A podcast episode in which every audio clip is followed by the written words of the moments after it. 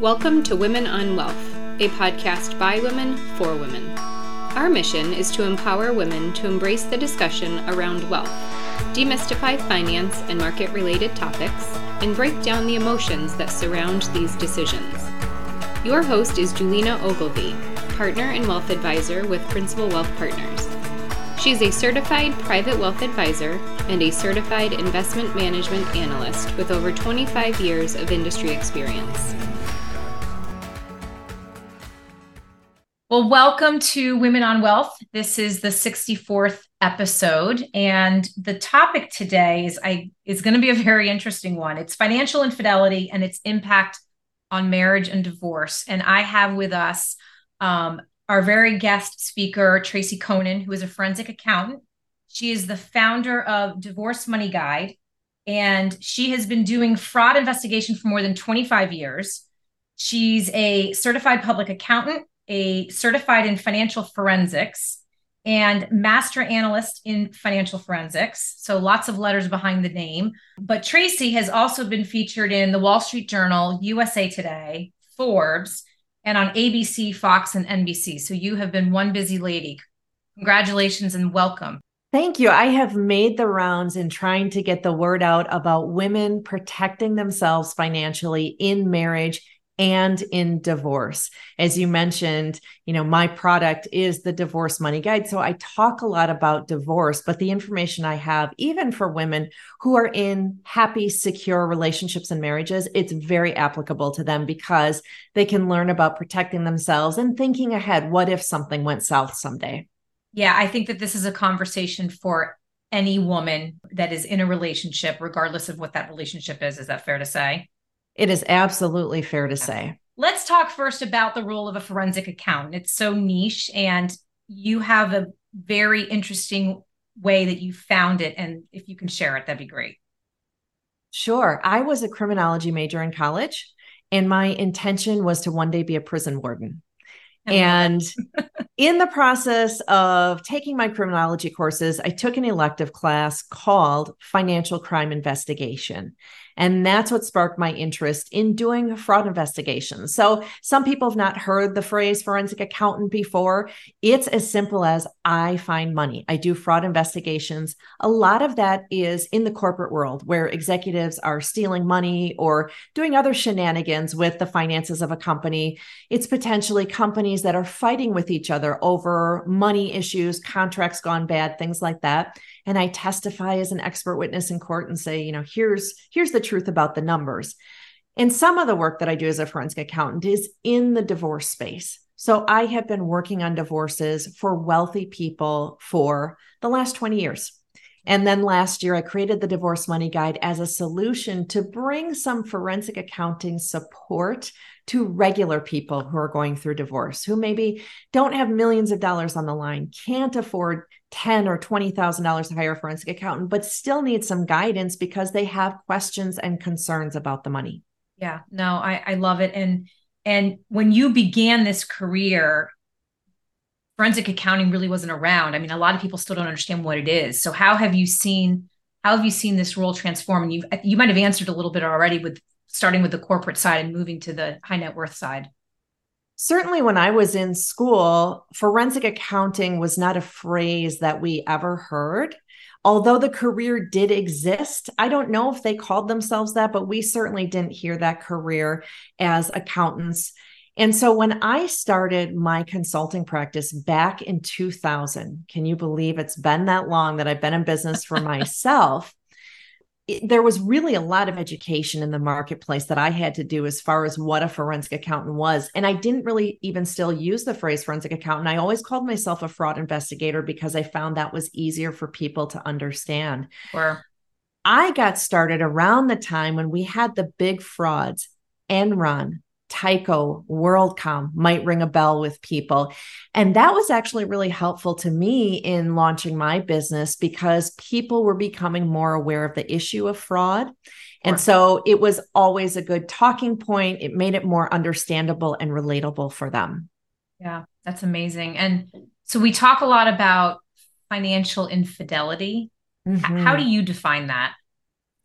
I define it as any lie about the money between partners, and that lie should be one that matters, right? When it comes to little white lies, maybe you went shopping and uh, you bought a pair of shoes and hid them under the bed because you just didn't want to have that conversation with your husband about another pair of shoes.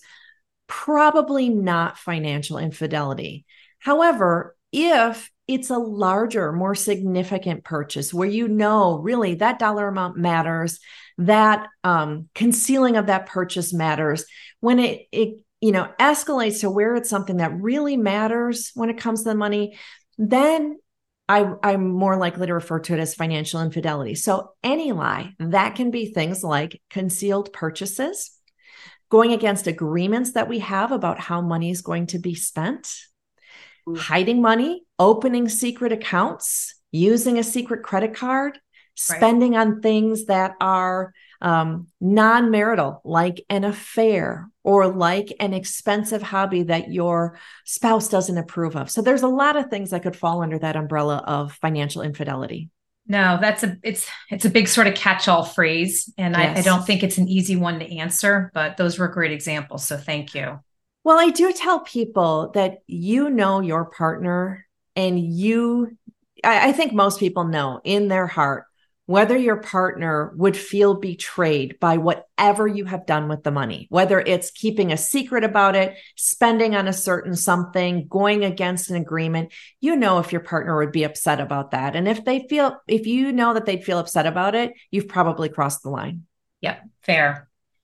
And and a big one here that I'm thinking of is we all delegate in our in our relationships or marriage our responsibilities. So there is typically one spouse that is not as involved mm-hmm. in finances. So what kind of conversations should these couples be having when you have this situation? When you have a potential situation of financial infidelity, those are hard conversations to have. If you are in the position where you think your spouse is engaged in financial infidelity, I actually first recommend that you don't say anything.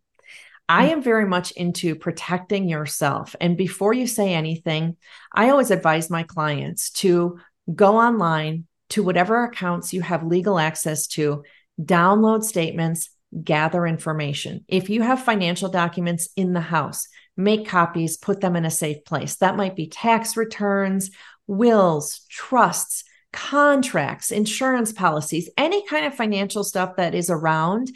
If you can make a copy and put it in a secure place, that's really important. And here's why I don't want to be all doom and gloom about it. But if someone is engaged in some significant financial infidelity, you have a significant problem in your marriage. Your likelihood of ending up in divorce is much greater than the average marriage. When people head down that path towards divorce, it is so, so common for your name to be taken off an account, documents to disappear, your access to be taken away. That's why I advise my clients gather the financial information and put it somewhere secure first before you let on that you know about this financial infidelity. Okay, that's great. And and a, a follow up question maybe to that is, what if you don't have access to these accounts. How do you have that conversation with your spouse or partner about gaining access to it? Whether you have financial infidelity or not let's just say average marriage you want to get access to the finances. So I'm always advising people to have as non-confrontational conversation about that as possible. And I get it. In some marriages, you might have a spouse where the minute you bring this up, they're going to fly off the handle no matter how non-confrontational you try to be. So I'm sorry if that's your reality. That's a tougher one. But again, going back to the average marriage where you can have a normal conversation with your partner or spouse.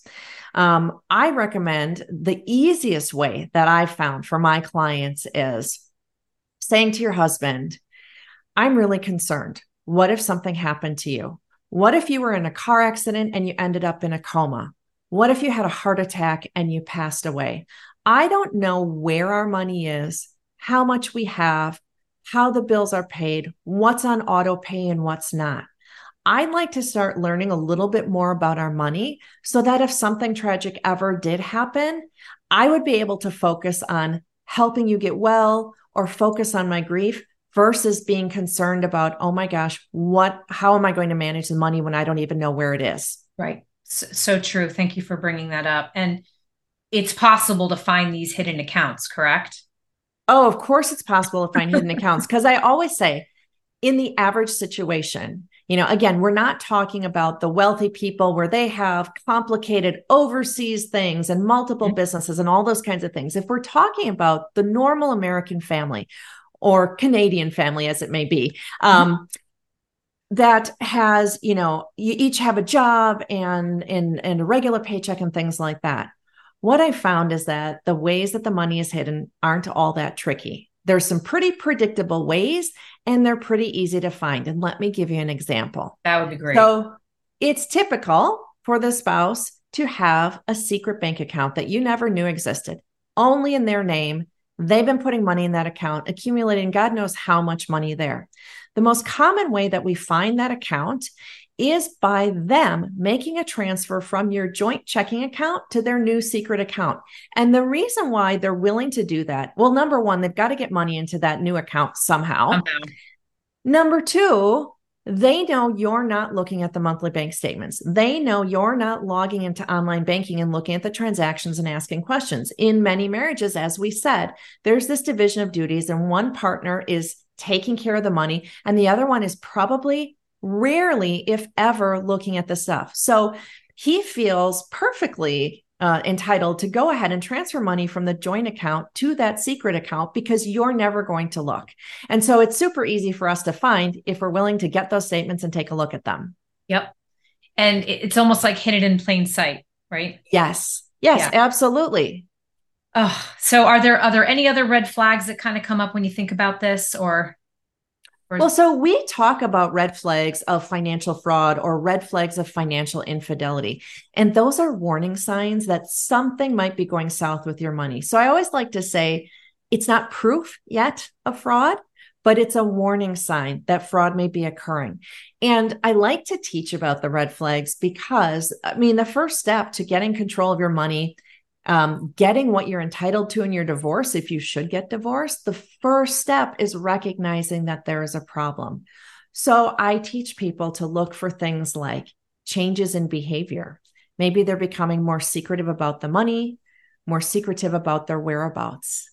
Maybe they are locking you out of accounts. Maybe you had access to log into online banking before. You go to log in one day and you find your password that you have doesn't work. And maybe you and your husband were sharing a password. And so you say to him, Hey, I was trying to get into online banking. And I, uh, did you change the password? Right. Oh, yeah. I accidentally got locked out. I had to change the password. I don't remember what it is. I'm going to have to get back to you with that. You know, they stonewall you. Mm. Those kinds of things are suspicious. And I ask people to trust your gut with that. If that doesn't feel quite right, you probably have a problem. Wow. Okay. And so so if you do suspect your spouse, how do you protect yourself?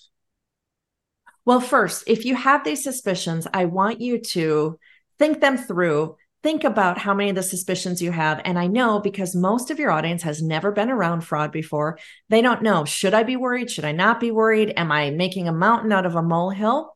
So I have a red flag quiz that they can take. It'll take only three to four minutes, 15 wow. questions asking you how you and your spouse manage the money, some of the signs you may have seen. And in the end, I return to you the result of are you at low risk of fraud, high risk of fraud, etc. So you've got that baseline. And let's say you take my quiz and it comes back and says you're at high risk of financial fraud in your marriage. It goes back to again protecting yourself by gathering information, just like we talked about before. Number one step start gathering as much financial information as you have access to. Again, if your name is on an account, a bank account, investment, credit card, you have legal access to that and you can get the statements, whether that's online, whether that's walking into a bank branch and asking for them. You can get those and do that before your name gets taken off an account do things like talk to an attorney, go have a private meeting with an attorney. It doesn't mean you're filing divorce. It just means you're understanding what your rights are in the state that you live in because the laws vary by state. Right. You want to talk to an attorney to understand in your situation what might be some of the issues that are going to come up. And then do things like establish a new email address that your spouse doesn't know about one that you know for sure isn't logged in on any old phone or old laptop or tablet that might be in a closet somewhere. You know, a few months ago, I found an old phone of mine in a closet. And I thought, well, I haven't used this phone, gosh, for six or seven years. Is, is, there anything on it? So I charged it and I turned it on. And do you know, the second I turned it on, it connected to Wi Fi and started downloading all of my current emails. Mm. So that's why I recommend people get a brand new email address so that could never happen. And if you're communicating with a divorce attorney or something like that, your spouse wouldn't have access to that. Yeah, that's a that's those are some great points. Thank you. And what are the most common places that spouses hide money? I know you talked about other investment accounts, but is there right. anything else that comes to mind? Well, we talked about the secret accounts. Uh, one common thing is not depositing all of their paychecks into the joint account. And so that might be, um, you know, either having part of a paycheck siphoned off or a bonus check or an overtime check doesn't go into your account. Now, I know these days with direct deposit, um, you can pretty much predict what's going to be deposited and it's pretty routine. But people sometimes forget that I can go to my employer one day, I can walk right into the payroll department and fill out a form and say, take a thousand dollars of every paycheck and send it to this other account instead. And so if you're not looking, it's really easy for someone to siphon off some money that way. And secret credit cards are really, really common. Ooh, okay. Mm-hmm. Yep. And I know there... you... Oh, go ahead.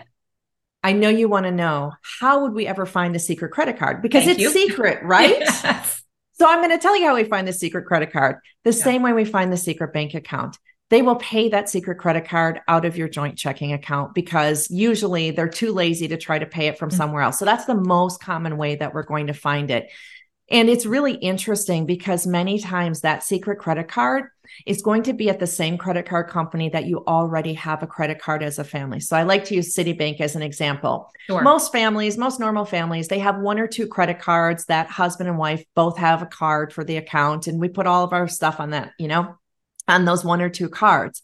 And so you have the Citibank card that you're normally using, and he wants to get a secret credit card. He goes and also gets a Citibank card. Why? Because if you were to look at the bank account and you see a payment to Citibank, it's not going to raise any suspicions with you.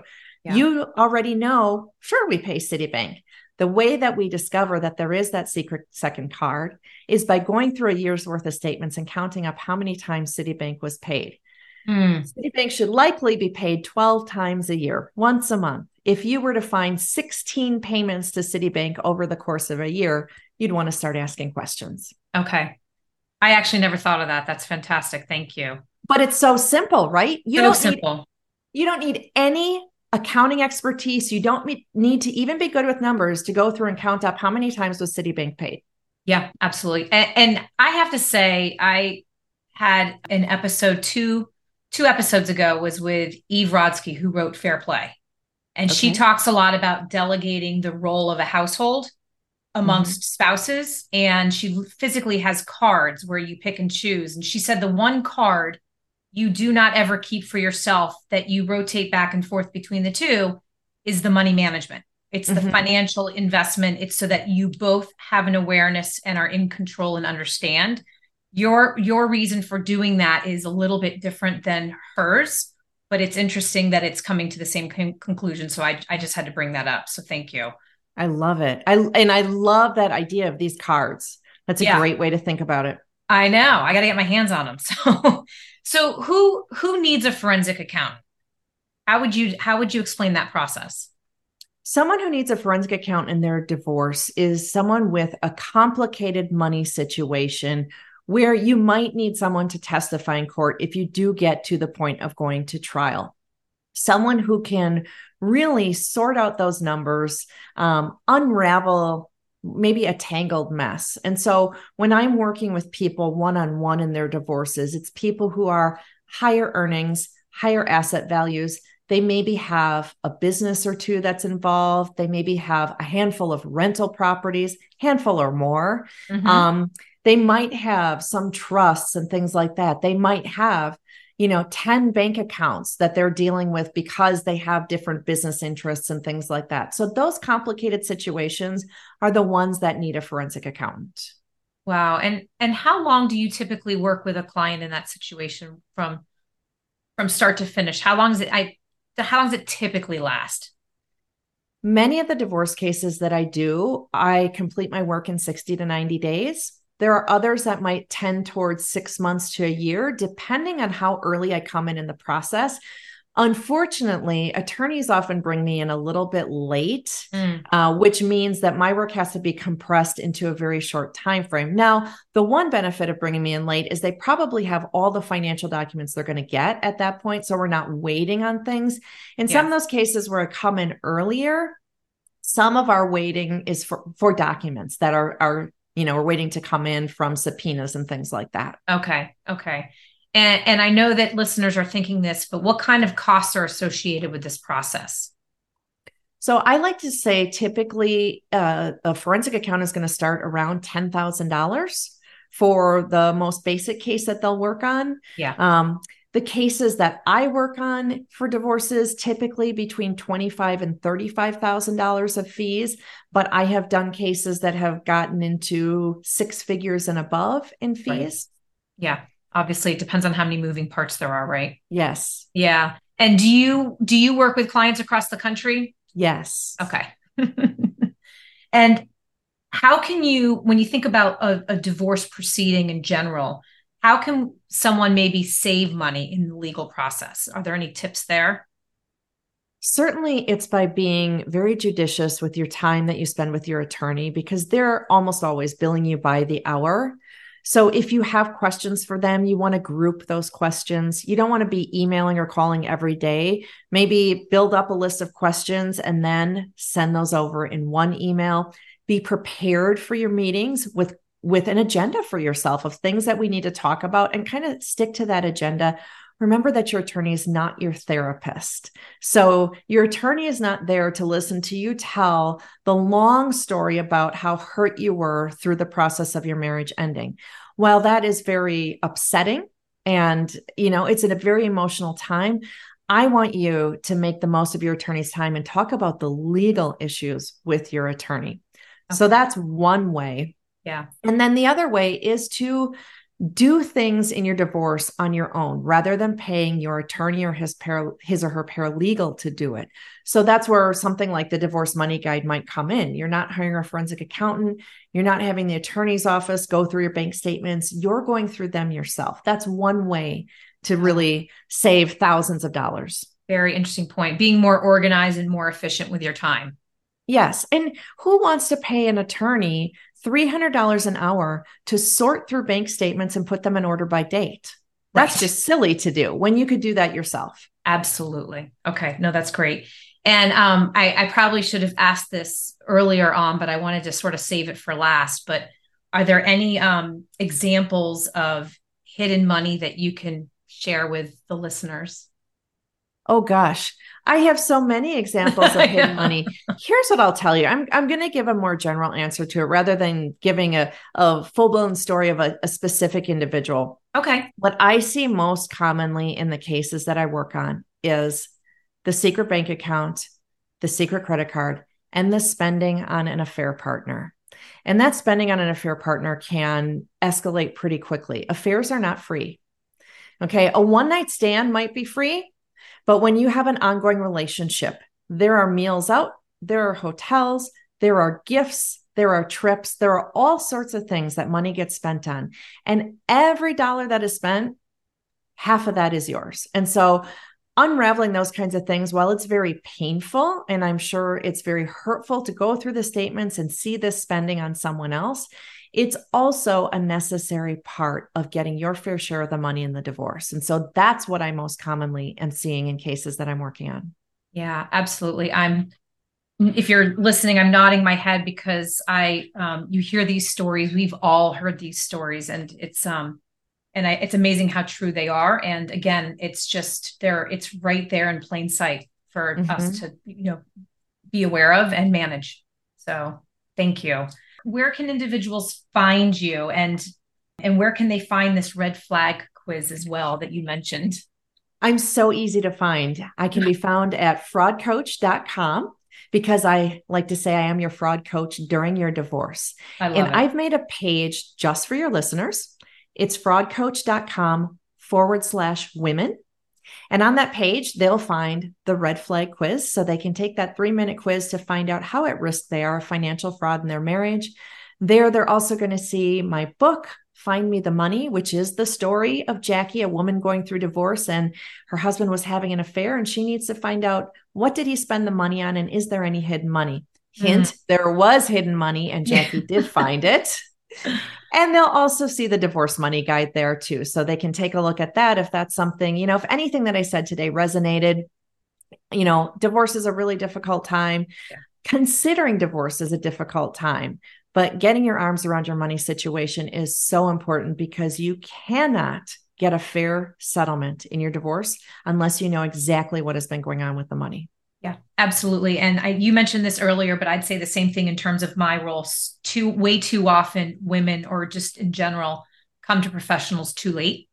And so yes. I would highly encourage, even if you're in the thought process, to touch base with Tracy. And no one has ever dedicated a web page to us before. So thank you. That's awesome. You're welcome. well, it makes it so much easier to find the resources that we've talked about, right? Yeah yeah no i appreciate it. Tracy thank you so much for your time and for the information. Um, it was incredibly valuable. And um, all the best to you with your you know with with your money guide. You had some great questions and it was fun being here. Thanks for having me. Please see the disclosures in the description of the podcast. This is not investment advice and should not be construed as such. Thank you for listening to women on wealth. By women for women Stay up to date by subscribing to iTunes, Spotify, or wherever you get your podcasts. To learn more, please visit www.julinaogilvie.com or join us on Facebook and LinkedIn.